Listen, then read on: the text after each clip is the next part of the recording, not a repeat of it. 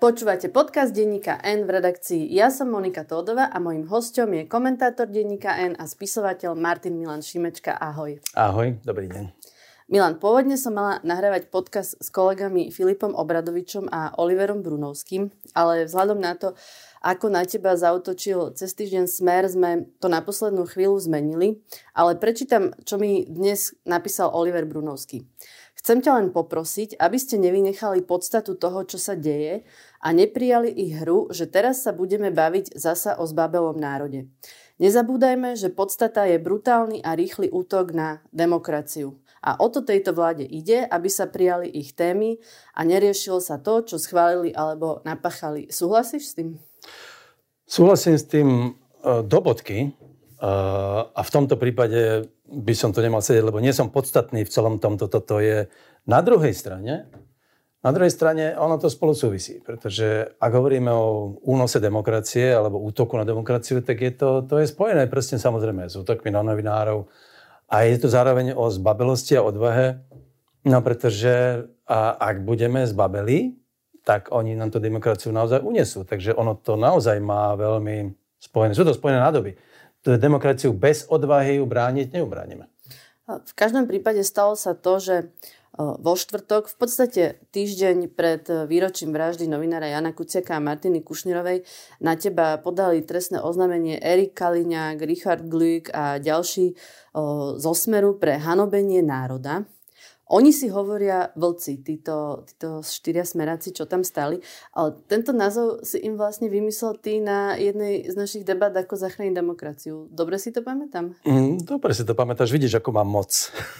Ešte prijali aj, aj moje pomenovanie. Áno, ja som písal raz článok o nich, lebo, alebo nie, tedy som to povedal na tej debate, lebo som si pozeral všetky tie ich predvolebné spoty všimol som si túto mládež, arogantnú, agresívnu. Um, a áno, je to akože mladí vlci, to sú ako v tej svorke, majú alfasamca, ale tí mladí sa predháňajú, chcú získať jeho pozornosť, navzájom sa akože burcujú proste k tomu, aby boli čo najagresívnejší a okrem iného je to, um, povedal by som, je to, jak, je to ako, ako, ako cez kopírák historicky takíto mladí boli zväzáci v 50. rokoch, títo agresívni, boli najagresívnejší. Mladí chlapi, ktorí útočili, lebo si potrebovali budovať kariéry, takí boli mladí gardisti za slovenského štátu. Je to, tá typológia je stále tá istá. Nič sa nezmenilo. Šuty ťa s nimi nakreslil a nakreslil ťa tak, že oni robia bu, bu, bu a ty hovoríš úžasné čosi.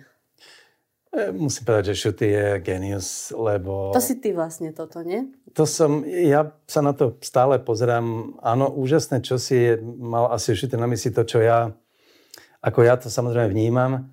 Je to neviem ako fascinujúci jav, v ktorom sa opakujú dejiny. To, že som sa ja ocitol z hodou okolností v nejak, nejakom centre, tohto je vedľajší, vedľajší problém. Ale to, že ako sa to opakuje, mňa fascinuje. A keď hovorím úžasné, tak mám aj mysli fascinujúce. A nemyslel tým trochu aj to, že ty aj pred voľbami, ale aj teraz na tých debatách vlastne sa snažíš ľuďom hovoriť, že, že život je krásny bez ohľadu na to, aká je tá totalita a ty tak šíriš to pozitívne, že aj, aj, aj, aj disident môže mať krásny život, keď si ho taký urobí. Nemyslel toto? Ja myslím, že to myslel ako, áno, že, že tam za tým nie je samozrejme na tej kresbe, ale takto aj naozaj cítim žiadny strach. Tam je taký ten údiv nad e, stavom sveta a, a to, čo hovoríš ty, áno, to opakujem často, je to moja bytostná skúsenosť, že toto ti nemôže, títo ľudia ti nemôžu pokaziť život. To naozaj nie. Pokaziť sa môžeš sám, ale nikdy nie. Takíto ľudia už ani žiaden režim v princípe. Oni tvrdia, že si hanobil slovenský národ, keď si povedal, že Robert Fico po tom, čo nie je schopný ísť do Kieva, zrejme zostrachuje premiérom z babelého národa. Nechcel si ty vlastne povedať, že ten hlavný zbabelec je Robert Fico ako premiér toho národa? Áno, v princípe mňa pobúrilo spôsob, akým e, hovoril o Ukrajine, že to nie je suverénny národ a, a, a sám sa neodváži do Kieva a Zelenského označuje za šaša komedianta. to je prejav strašnej zbabelosti. Uh, a zároveň, a preto ma to samozrejme pobudilo, pretože v porovnaní s Ukrajincami proste sme zbabeli národ. To tak je jednoducho. To, keď to vidíš, a to hovorí celý svet, on tie Ukrajincov obdivujú ako, ako odvážny národ, ktorý bojuje s oveľa väčším nepriateľom. A Ukrajinci to navyše majú v krvi celé svoje deny.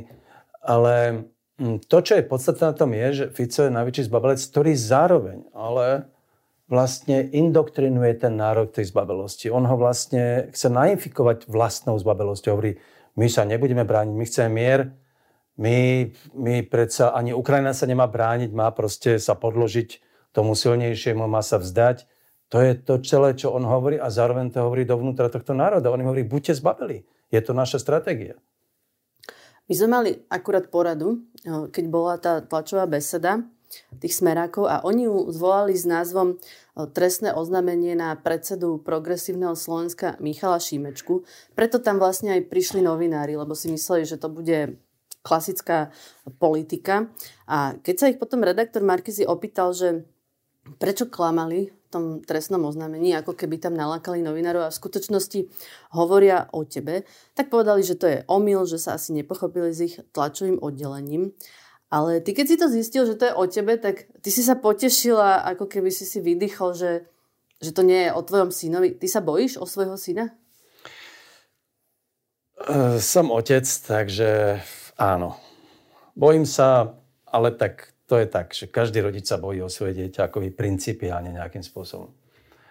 Ale zároveň viem, že teraz je vlastne pre Fica je, je najväčším nepriateľom môj syn, lebo je najsilnejšia opozičná strana, je to jediný jeho skutočne ako vyzývateľ, ktorého z Fica môže mať teoreticky obavy, no takže pri tom, ako sa oni správajú, samozrejme mm, mám obavy, že teda môžu vymysleť niečo, čo mu syna teoreticky môže ohroziť.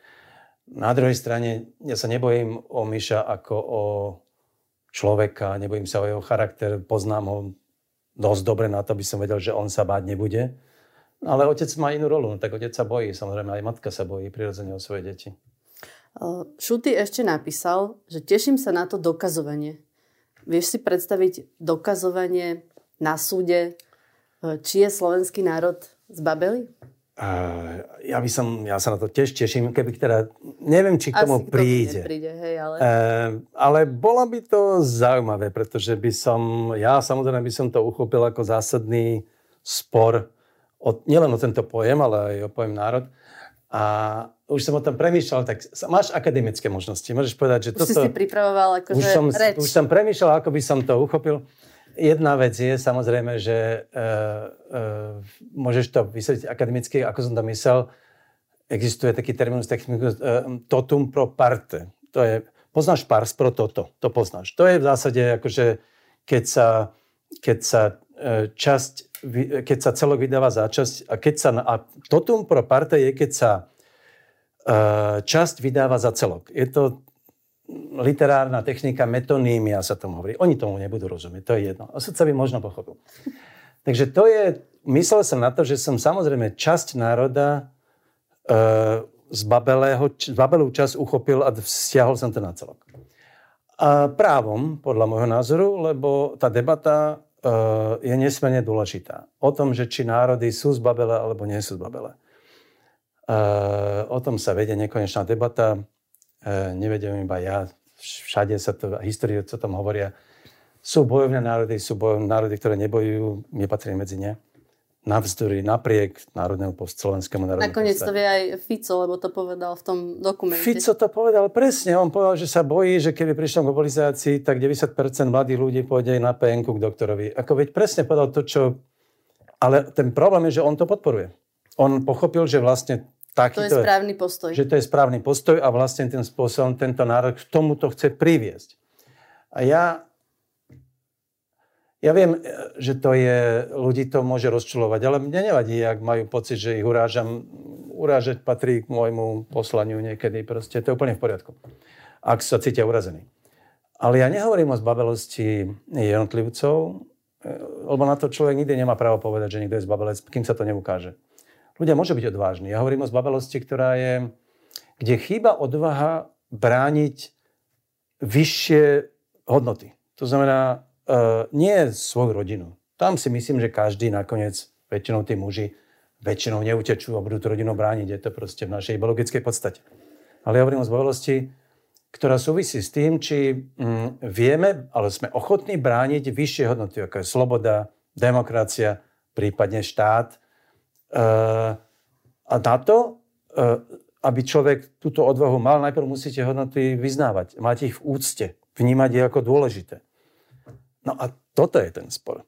Ja hovorím, že si myslím, že to, čo robí za dnešná vláda, ale je to naša historická, bohužiaľ, skúsenosť, my sme tie hodnoty skoro nikdy nebránili. Proste ani za fašizmu, ani za komunizmu.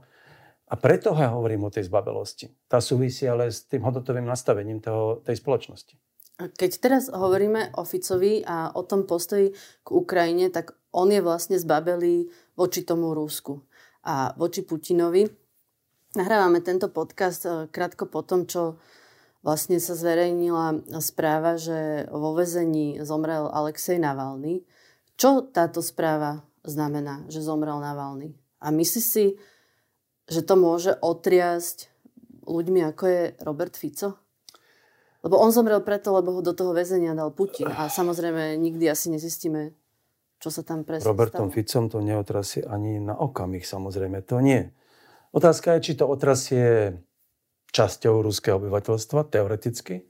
Lebo tá správa o tej smrti má niekoľko rovín. Jedna je, že Navalny teraz definitívne uh, je vlastne ruský národný hrdina. Lebo všetci poznáme ten príbeh, ale treba zopakovať. On, jeho sa pokusili otráviť, on išiel do Nemecka, tam ho vyliečili, on sa vrátil do toho Ruska. Aby podstúpil proces, o ktorom vedel, že nebude spravodlivý. On vedel, že pôjde do väzenia. Vedel, vedel, že tam môže umrieť. Napriek tomu sa vrátil. Aj tam zomrel. A ten obrovský rozdiel v tom ponímaní, kto je hrdina, je zbabelec, je, že Fico, ktorý, ktorý iba hrozilo nejaké testé strihanie, už spanikáril a vňúkal v podstate a potom založil na tom celú svoju vľúbnu kampaň, uh, aby tomu unikol. Na, keby a veľa bol, z tých jeho ľudí ušlo teda. Samozrejme, isté, že mnohí ušli zo strachu. No, to je ten rozdiel. Navalny sa vrátil, hoci vedel, že ten proces nebude spravodlivý. Fico sa tváril, že to je nespravodlivé, ale keby, bol, keby mal odvahu, no tak ide podstúpiť proste ten, ten proces tak ako Navalny, ale to sa nedá porovnať. Fico je zbabelec. A Navalny je hrdina. A tuto vidíme na, ako to je úplne, čist, to je úplne čisté. Iná vec je, celý svet vníma dneska Navalného hrdinu, ako hrdinu a vždy ho tak vnímal za posledné roky. A sú hrdinovia, ktorí sú tohto typu, ako je práve aj Zelenský, ktorý odmietol odísť z Ukrajiny, keď bola prepadnutá Ruskom. Takýchto hrdinov bolo viac. Samozrejme Václav Havel mal proste to hrdinstvo. Tiež ho obdivovali všetci kvôli tomu, že on išiel do väzenia vediac, že pôjde do väzenia. On vtedy písal veci, za ktoré vedel, že pôjde do väzenia. A vedel, že tam môže zomrieť. On nezomrel len preto, lebo ten režim vtedy nebol taký krutý, ako je dnes ruský a jednoducho dostal zápal plúc a oni ho nakoniec na veľa, na veľa pol roka pred vypršením trestu po 4 rokoch prepustili, aby, teda, aby im tam nezomrel v tom väzení. Rozdiel proti tomu, aký je dnešný systém v Rusku, je, že to je teroristický štát, ktorý dneska má parametre fakticky stalinského režimu e, z 30. rokov, kde zabíjajú ľudí. E, tento Putinov režim je oveľa horší, ako bol ten, ktorý si my pamätáme, ešte ja si pamätám ako z čas Brežneva z 80. rokov, to je teroristický štát. A toto je ukážka. My aj dokonca nevieme, či ho nezabili. Samozrejme, on, on mohol zomrieť na nejakú infekciu, ale mohol zomrieť proste preto, lebo zabili. Lebo pred tými prezidentskými voľbami to možno Putin potreboval, ja neviem. Isté je, že ho zabil tak či onak ten režim. O tom nie sporu. Keď hovoríš, že o, tí komunisti a eštebáci nechceli, aby im ten Havel zomrel, o, čo môže spôsobiť v Rusku vlastne smrť Navalného? Lebo to je otázka, že tie režimy, či chcú tak tých, takýchto hrdinov vlastne vyrábať? To je vec, ktorá sa nedá predvídať. Ja by som povedal, že v Rusku e, to asi tým Ruskom alebo väčšou časť ruskej spoločnosti nepohne. Ale to sa nedá predvídať. Tie, to, čo sa deje dnes, my vlastne žijeme naozaj v takom zrychlenom toku tých dejín, ktoré neuveriteľnou rýchlosťou sa dejú veci od, e, od začiatku vojny na Ukrajine za tie posledné dva roky sa svet radikálne zmenil a každý deň fakticky sa deje niečo prekvapujúce a niečo, čo nás približuje k veľkej kríze a nejakom, k nejakému stretu. A to vidíš, ako uh, sa v tej chvíli dejú veci, ktoré sa nedajú predvídať.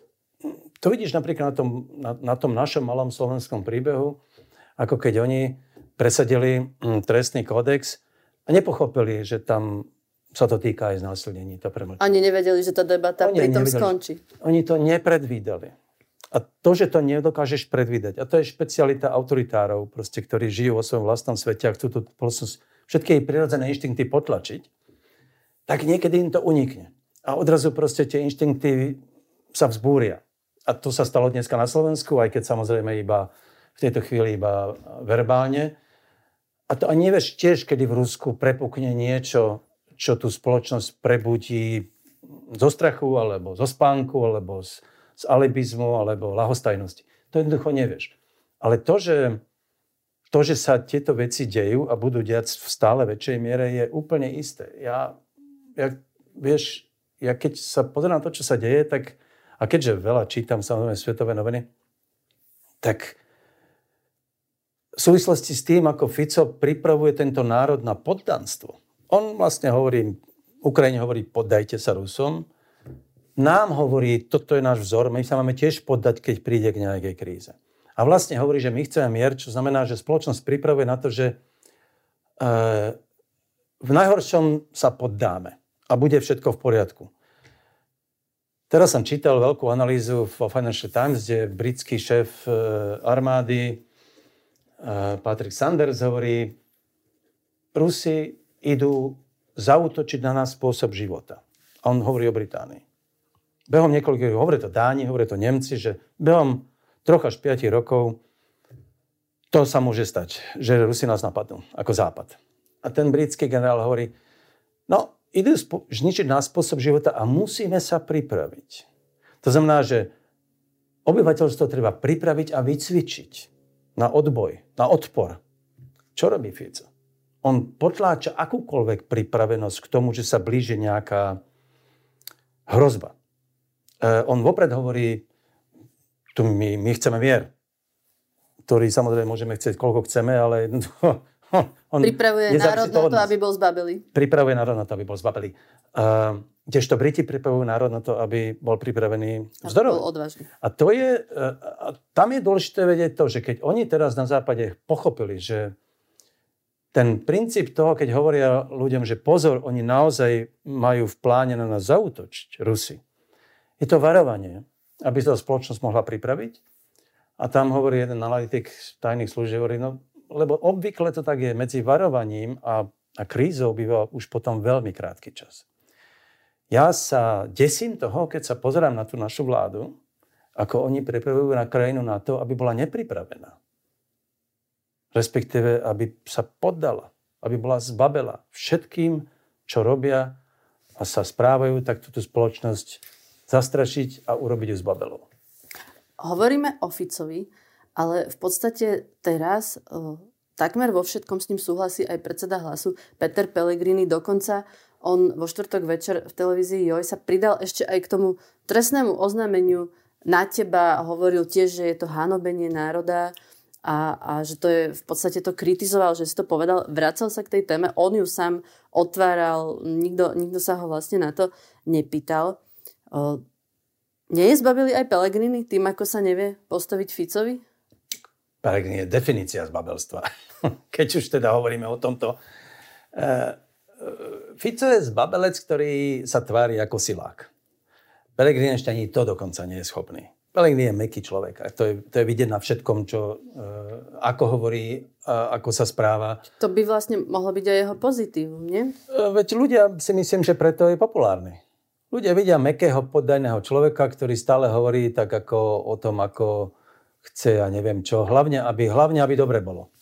Um, on je naozaj v tomto zmysle etalon zbabelstva, poddanstva a v tom prípade toto vôbec nie je prekvapujúce, že sa pridal. On už sa raz Ficovi pridal. Zmeškal okamih, kedy mohol vstúpiť do dejín eh, ako človek, ktorý bráni demokraciu a pridal sa na stranu, ktorú tú demokraciu ničí. Ale nie je to žiadny nový príbeh. Veľakrát sme tu už hovorili o tom, že tá knižka, ktorá je skvelá o tom, ako umírajú demokracie, ona spravidla, oni neumierajú tým, že nejaký diktátor zavedie diktátorský režim. Oni umerajú preto, lebo sa k ním pridajú tí tzv. v strede, alebo tí um, tzv. umiernení. Pridajú sa k silnejšiemu z rôznych dôvodov, najčastejšie materiálnych, alebo ja tých proste všetko možné. A oni v skutočnosti, títo, teda Pelegrini, oni sú najviac odpovední za, za zrútenie demokracií. Pretože väčšina ľudí mm, tú demokraciu nechce zničiť. A, ale keď sa k tomu pridá tak, tak ten stred, tak potom už sa to, to ide vlastnou cestou. A Pellegrini urobil presne toto. On v tej televízii aj povedal Pellegrini, že keby sa stal prezidentom, tak by vymenoval Pavla Gašpara za riaditeľa SIS, ale zároveň povedal, že na koaličnej rade nesúhlasil s tým, aby vládna koalícia zobrala prezidentke alebo budúcemu prezidentovi kompetenciu menovať riaditeľa SIS. Čím chcel povedať, že sa vlastne v tejto veci tomu Ficovi postavil? Ocenil si to? To? Ja som to tak nepochopil. Ja som to pochopil tak, že hovorí Ficovi, vieš čo, neber mi právomoci, lebo chcem byť prezident a ja tie právomoci chcem vzdať, mať, ale slúbujem ti, že keď budem prezidentom, Gašvara vymenujem. Však to potom nakoniec aj povedal. To znamená, že celá jeho, mm, čo, vzdor voči Ficovi by nebolo nič iné, iba to, že ja chcem mať svoje právomoci. Ty mi ich neber, ale ja ti budem slúžiť. To je všetko. Čo je to za navrh? Pavel Gašpar ako riaditeľ CIS. Tak pre mňa je, je to by mal niekto, tento fenomén by niekto mal už spracovať tých otcov a synov. keďže som v tom namočený. Ale nemyslím si, že by môj syn si niekedy dal vytetovať na svoju ruku otcov obrázok. Nie? No to určite nie. Ani nemá e... nič? nie. Ani MMŠ nemá vytetované? nemá. Uh, je tam, povedal by som, že zdravý vzťah, uh, možno isté rivality a samozrejme lásky, ale proste zdravý vzťah. Uh, uh, toto je, povedal by som, svedčí o podriadenosti syna tak, že v skutočnosti by šéfom SIS nebol mladý, ale Stali Gašpar. Tak, a teraz nekonšpirujem, on sám si to vytetoval na svoju ruku. Ešte jedna vec je zaujímavá s Pelegrinim. On v minulosti hovoril, že nebudú chodiť do dezinformačných médií. Vlastne keď tam bol v minulosti e, člen hlasu pán Becík v Infovojne, tak povedal, že to sa už nebude opakovať. A teraz išiel do Infovojny, ktorú zakázali na istý čas e, po, po tom, čo Rusko napadlo Ukrajinu. Išiel tam minister vnútra Matúš Šutaj Eštok a tam sa ho tí dvaja pometení ľudia vlastne neustále pýtali, že kedy začnete zatvárať že toto, čo robíte, nám nestačí. Kedy Hamran, prokurátori, sudcovia, novinári. A ten Šutaještok im nepovedal nič také, že neblbnite, proste toto sa v demokrati- demokracii nerobí, ale povedal, že nebojte sa, všetko sa vyšetruje, ako sa má. Čo to je, že vlastne išli do tej infovojny a myslí si, že napríklad po tých prezidentských voľbách reálne môžu začať zatvárať ľudí? Za názory? Uh, neviem, či za názory. Nie si môže vymyslieť ako hocičo, keď budú mať v rukách policiu, sisku a všetko, vieš. Akože, mys- povedal by som to tak, že nerad to hovorím, ale tá dynamika toho uh, vývoja o tom svedčí. Uh, to už teraz, a nie je to iba o pomste, lebo tá je samozrejme jedným z motivov aj tých voličov, ktorí oni vlastne, ktorí musia Presne tak, oni musia vlastne byť zústretiť tým voličom, ktorí očakávajú tú pomstu. Oni si to pýtajú. Oni. oni si to pýtajú. To je jedna vec. Druhá je, že tá dynamika vlastne, um, by som, zastrašovania, ktorá môže vyústiť samozrejme až do zatvárania, uh, spočíva v tom, že sa im uh, nedarí ten, tú spoločnosť um, ovládnuť. Uh, to znamená, že budú potrebovať ďalšie a ďalšie kroky na to, aby ju teda dostali pod, uh, pod tlak a na toto zatváranie samozrejme môže slúžiť, to bude, môže byť výberové, proste podľa toho, aké elity si vyberú, či politické alebo intelektuálne, to je jedno. Tá dynamika tam smeruje. To je to, čo ja vidím. Či mám pravdu, dúfam, že nie, ale myslím si, že skôr, ak budú tú možnosť mať, tak do toho pôjdu. A myslím si, že to práve po tých voľbách sa to môže rozbehnúť. Ale ty prídeš do väzenia a povieš úžasné čosi. A, ako, moja výhoda v tom, ja, ja viem, že to nie je jednoduché, ja si tie debaty pamätám ešte za komunizmu, keď sa hovorilo o tom, že či majú alebo nemajú ľudia chodiť do väzenia, ako do akej miery sa tomu má človek vyhnúť. Išlo hlavne vtedy o mladých ľudí. Lebo nie každý väzenie zvláda rovnako. Uh, ja som v tomto... Nechcem, nechcem provokovať, ale mne by taký rok v base neuškodil. Ako, mal by som kľud, akože nemusel by som písať. Mohol by som si čítať, dúfam, že knihy tam majú povolené. Uh, ale pre mladších, alebo tých, ktorí nemajú za sebou, povedal by som, moje skúsenosti, mm, to môže byť traumatizujúce, alebo môže to pôsobiť ako zastrašenie. Ale ja vlastne stále chcem hovoriť ľuďom, nebojte sa. Poprvé, to je, poprvé, niečomu takému vôbec nemusí prísť. A po druhé, akože ak teda hovoríme o zbabelosti, tak to nie je otázka strachu. Každý máme strach. Ja mám strach, akože sa fakticky, akože furt sa niečoho, ako bojím. To je otázka odvahy, je ten strach prekonať, alebo si ho zracionalizovať. Po čo sa vlastne bojíme? Ja chcem ľuďom povedať, nebojte sa, akože môžete prežívať strachy, ale pracujte s tým. Ja mám hrozne veľkú výhodu, že ja som celý život som sa bál, teda nie celý život, ale od mladosti som sa bál, že mať buď zavrú, alebo zabijú, no tak človek sa naučí s tým žiť a ten strach akože zvládať. A ja netvrdím, že som odvážny človek, ako to vôbec by som o sebe nepovedal. A minimálne s tým viem pracovať. A ľudia by sa to mali naučiť s tým pracovať tiež, pretože tá doba prichádza. A to nie je iba doba toho politickej persekúcie, ktorú nám tu ide Fico na stoli, to je doba, ktorú tento svet prináša. A, treba na to začať myslieť. Skončila doba bezstarostnosti. Proste to je tak. Určite si dáme ešte samostatný podcast, keď sa to bude blížiť, že ako, ako zvládnuť väzenie, lebo na to si určite dobrý respondent. Joj zároveň zverejnila večer nový prieskum verejnej mienky, pokiaľ ide o prezidentské voľby, ktoré nám tiež niečo povedia o tejto krajine. Je to prieskum agentúry AKO a výsledky sú, že v prvom kole by získal Peter Pellegrini 39%, Ivan Korčok 37,2%, Štefan Harabin 8,1%, Igor Matovič 4,8%. A v druhom kole Pellegrini 54% a Korčok 46%. Čo vidíš v tom prieskume? Vidím, že celé to bude iba o tom, či sa Pelegrinu podarí na svoju stranu dostať voli, voličov Harabina. Preto asi chodia Danka. do tej infovojny? Áno, áno. To je, akože celé to bude o mobilizácii tejto časti voličov, lebo ak sa mu to podarí, Pelegrinu tak vyhrá. Že on teraz v tej kampani bude stále horší a horší. Na to sa máme asi pripraviť, že? Myslím si, že áno. Iná vec je, či náhodou neodradí nejakú časť tých umiernených svojich, ale skôr bude, presne to bude tam, bude to dávkovať na lekárnických váhach, sem tam agresivita, sem tam upokojenie, aby získal jedných aj druhých. A ak sa mu to podarí, tak vyhrá. V sobotu bude Rada KDH rozhodovať, ako sa postaví k prezidentským voľbám. Ako budeš vnímať to, ak stále nepovedia, že podporujú Ivana Korčoka? Ja pevne dúfam, že ho podporia. Teda dosť v to pevne dúfam. Nechcem povedať, že sa modlím, lebo to by nebolo pravdivé, férové, pravdivé ani voči KDH už vôbec nie, teda, aby sa neurazili. Ale ak to neurobia, tak by to bolo jedno z takých akože vážnych zlyhaní tohto hnutia alebo tejto strany v, v ich demokratickom zápase. Lebo majú históriu, ktorá im, na ktorú môžu byť hrdí, práve ako bojovníci za demokraciu. A ak si neuvedome, že v tomto prípade ide predovšetkým o toto, tak by to bolo veľké zlyhanie. Takže ja len, ja len dúfam, že to chápu a nakoniec by mohli teda trochu uvažovať aj o svojich voličoch, ktorí podľa mňa by do veľkej miery toho Korčoka volili, tak aj na tých by mohli myslieť. Ako ty vlastne zatiaľ vnímaš tú kampaň Ivana Korčoka? Viem, že na porade sa často rozprávame o tom, že je malo razantný. Na druhej strane nevieme, že či to je úmysel. Ja som vonkajší pozorovateľ, lebo tomuto sa nejak zvlášť ne, nepátram.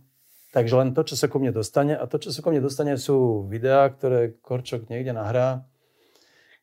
Dobre, ne, nehovorím, že to je zlé priamo, ale skôr by som povedal, že mi tá kampaň, a nechcem byť zlý, pripadá trochu mlandrava.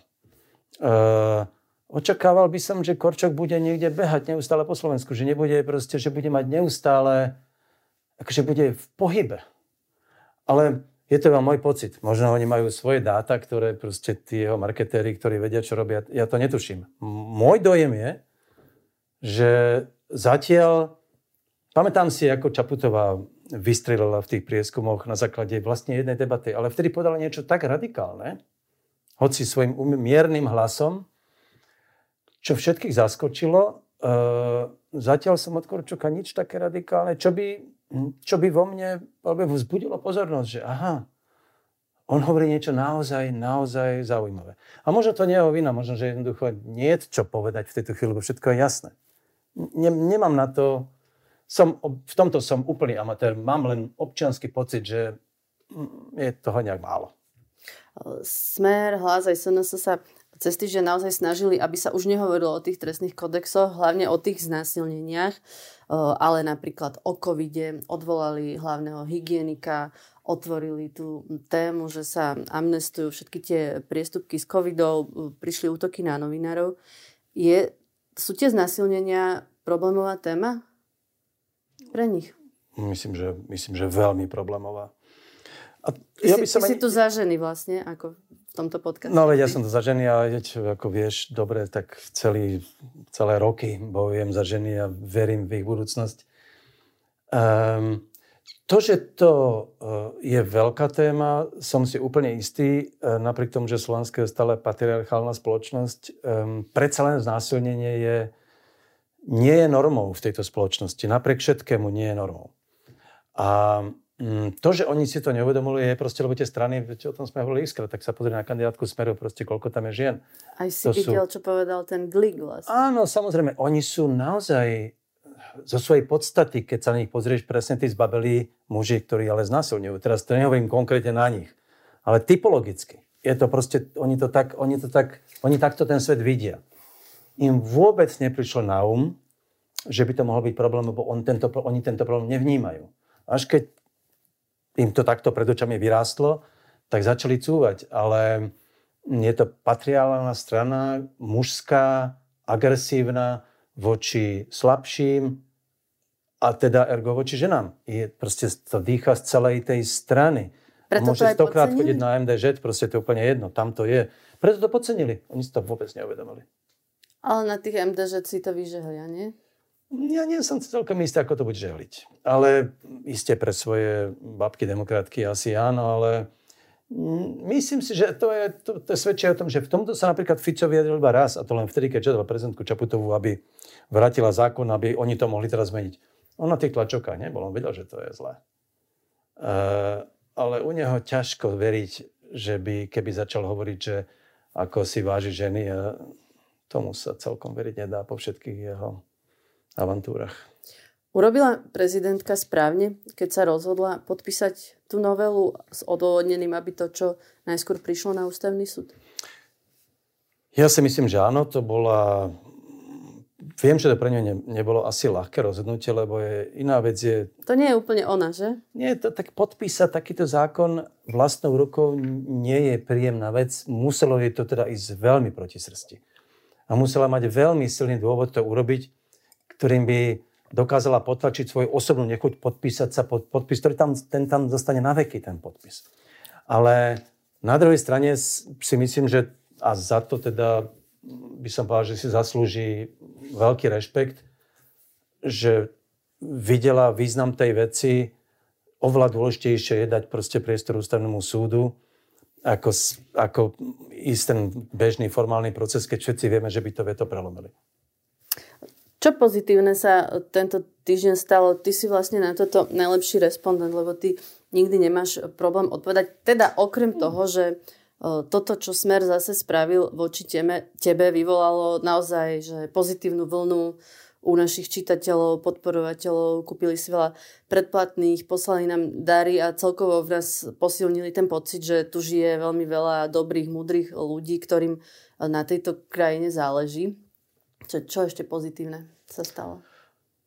Um, jedna z pozitívnych vecí, ktoré už sa dejú, ale teraz to nie že kulminuje, ale je to, je to erupcia, erupcia humoru, ktorá ma teší.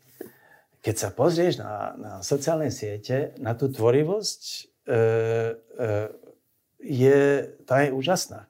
A je to často krutý, ale skvelý humor, čo samozrejme svedčí o tom, že to doba je veľmi zlá.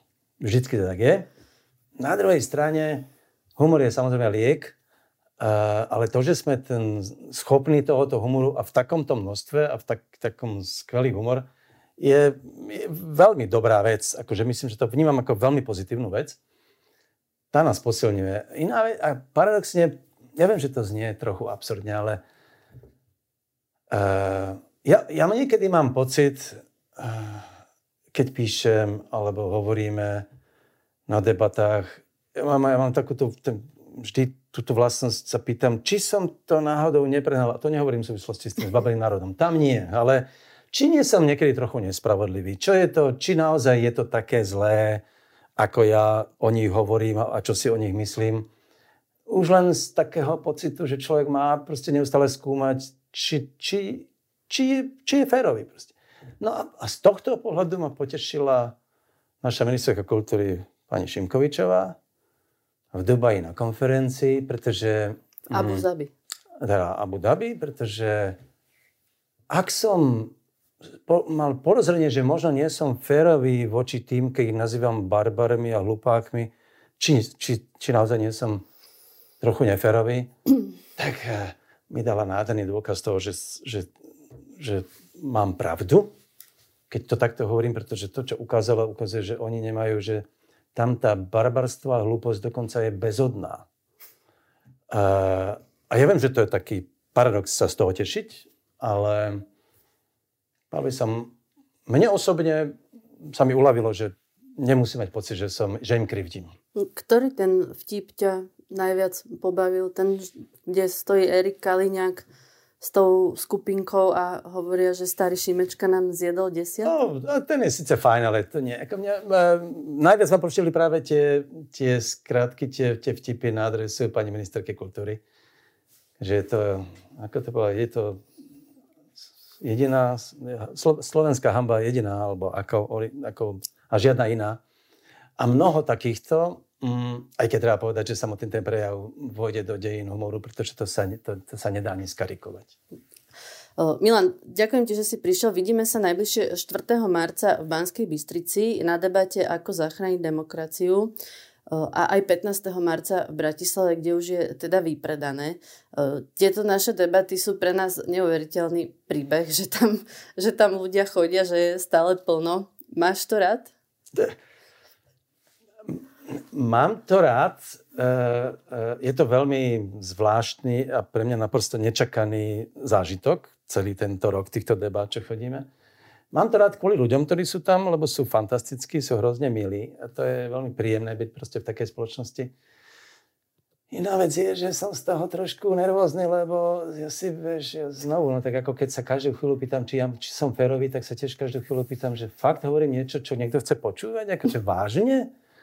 A, a, a preto sa snažím hovoriť veci, ktoré si premyslím, a aby som netrepal blbosti. Napriek tomu e, sa ma zmocňuje nervozita, či dostojím očakávaniam aj, aj, aj preto, lebo tam sedím s kolegami, ktorých ktorí teda sú veľkou konkurenciou. Máš trému pred mám tými trému, debatami. Mám trému, presne tak. Ale budeme tam e, predávať a ty budeš podpisovať novú knihu. To sú rozhovory medzi tebou a Janom Štraserom. A neuveriteľné je, že vlastne táto kniha dorazila do redakcie vo štvrtok, kedy mali tí smeráci tú tlačovku. Vlastne už niekto to aj písal na Facebooku alebo kde, že Fico je totálne náš fundraiser. Absolútne. A ja to myslím, si si že... dohodol. Tak ja nechcem prezrádzať zo zákulisia, ale dohodli sme sa s Ficom, že potrebujem trochu pomoc a on teda, uh, tí mladí vlci urobia, čo mu na očach vidia. Takže mu vyšli v ústrety. Lepší marketing, mal by som im ďakovať, samozrejme sa nedá vymyslieť všetky konšpiratívne teórie blednú proti tomu. Blednú, presne tak. Tak ďakujem ešte raz, že si prišiel. To bol Martin Milan Šimečka. Ďakujem, ahoj. Počúvali ste podcast v redakcii, ja som Monika Todová a do počutia na budúce.